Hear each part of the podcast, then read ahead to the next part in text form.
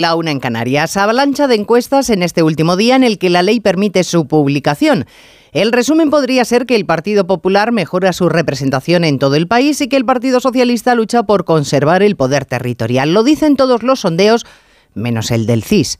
Ciudadanos y Podemos se vislumbran como los grandes damnificados, los que vinieron a regenerar la política que podrían rozar fecha de caducidad.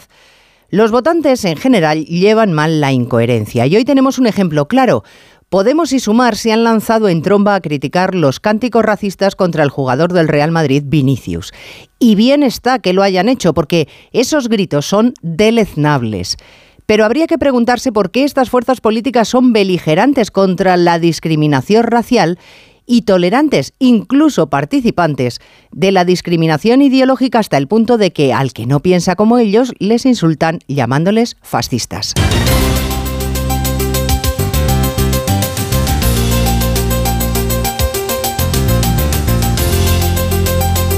En Onda Cero, Noticias Mediodía, con Elena Gijón.